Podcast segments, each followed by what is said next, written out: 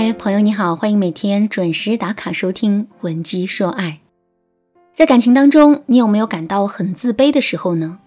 当你跟伴侣产生分歧的时候，你是会坚持己见，还是一味的迎合对方呢？面对伴侣的指责，你会感到很痛苦，并且条件反射般的想要解释和道歉吗？还是你会平静客观的看待这一切，始终坚信自己的价值呢？如果你所有的答案都是消极的、负面的，那么你很有可能是一种讨好型人格。什么是讨好型人格呢？讨好型人格是指一味的讨好他人而忽视了自己的感受的人格。具有讨好型人格的人会特别在意别人的感受，以及别人对自己的评价。帮别人忙的时候，他们会小心翼翼的，比做自己的事情还上心。可是当自己遇到困难的时候，他们却不敢开口求助，因为害怕被拒绝。说到这儿，大家肯定都感受到了，讨好型人格是一种不健康的心理状态。拥有讨好型人格的人，在日常生活中势必维护不好人际关系，在感情中，他们面临的苦恼就更多了。我曾经带过一个学员，她叫小敏，小敏就是一个拥有讨好型人格的姑娘。在她跟男朋友交往的两年时间里啊，她一直都在卑微讨好、委曲求全。比如说，男朋友大半夜想吃街边小摊上的炒面，她二话不说，穿上拖鞋就下楼去买。买完之后，她更是会一溜小跑回来，生怕时间久了买的炒面会变凉。有一次，男朋友只是随口说了一句：“小敏，你最近好像胖了点。”结果，小敏第二天就开始不吃饭减肥了。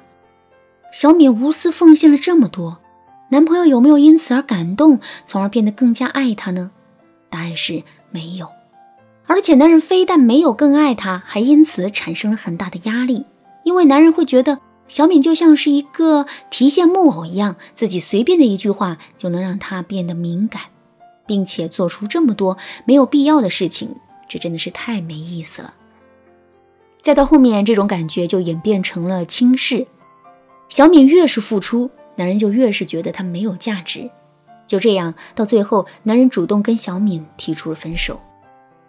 分手之后，小敏始终走不出失恋的阴霾，于是呢，就来找我做咨询。我就问小敏：“小敏，你觉得男人跟你分手的原因是什么呢？”小敏叹了一口气，跟我说：“肯定是我还做的不够好。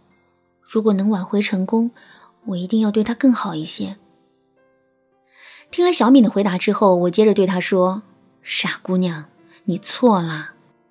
在心理学上有一个富兰克林效应，这个效应说的是，人更容易会为那个自己已经付出过一次的人付出，而不是对那个曾经为自己付出过很多的人付出。”说完这个结论之后，我又给小敏讲了很多有关讨好型人格和原生家庭的内容。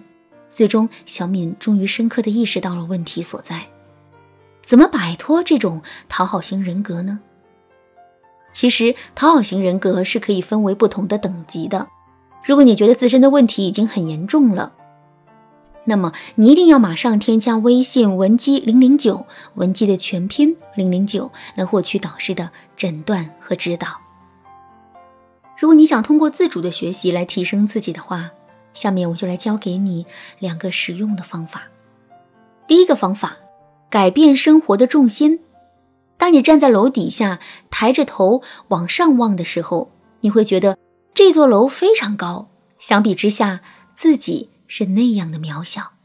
可是，当你走出五百米，再回过头来重新看这座楼的时候，你就会发现，这座楼跟别的楼一样都很小，哪个都不能接纳自己的整个世界。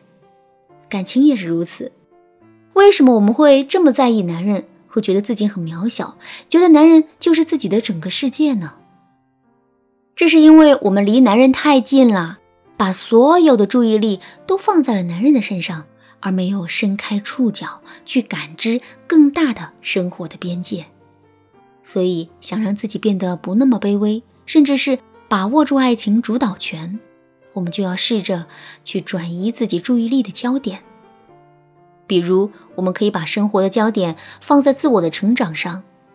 这样一来，我们就会拿出更多的时间去提升自己的职业技能，制定事业发展的规划，以及维护职场人际关系了，而不是每天都在围着男人打转，并且时时刻刻在担心男人会离开自己。再比如，我们还可以把生活的焦点放在为朋交友上。周末没事的时候，多陪着闺蜜一起去逛逛街，两个人还可以一起办两张美容卡，时不时的就约一次面部 SPA。另外，我们的生活焦点啊，可以转移的地方还有自己的精神成长、陪伴家人、旅行、培养自身的兴趣爱好等等。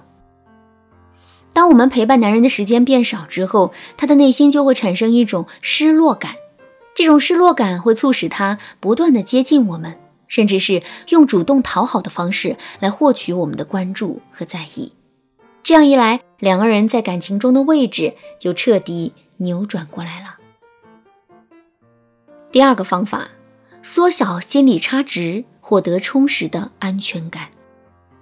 为什么我们总是想着去为男人无私的付出呢？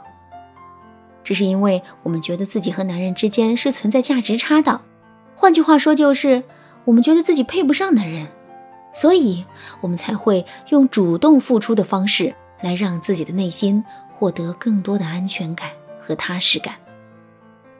可事实证明啊，这种做法无异于饮鸩止渴。我们付出的越多，这段感情就会越失衡，最终我们的内心就会有更多的不安全感。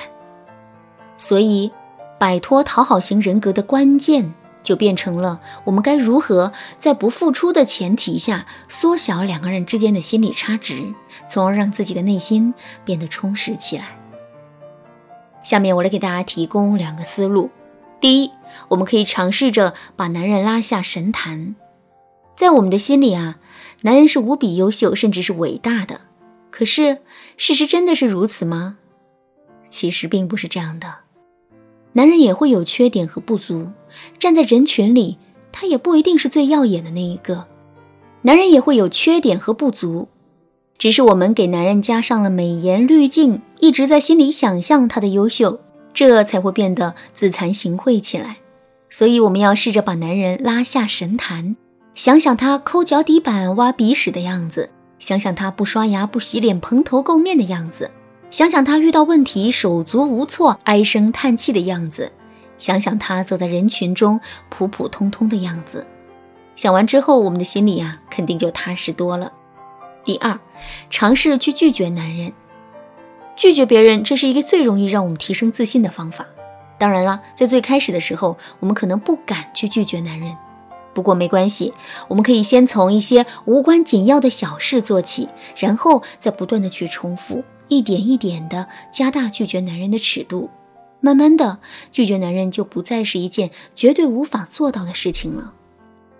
当然啦，如果你想在短时间内快速获得拒绝男人的勇气，从而让自己变得更加自信的话，你也可以添加微信文姬零零九来获取导师的针对性指导。好啦，今天的内容就到这里啦，文姬说爱，迷茫情场，你得力的军师。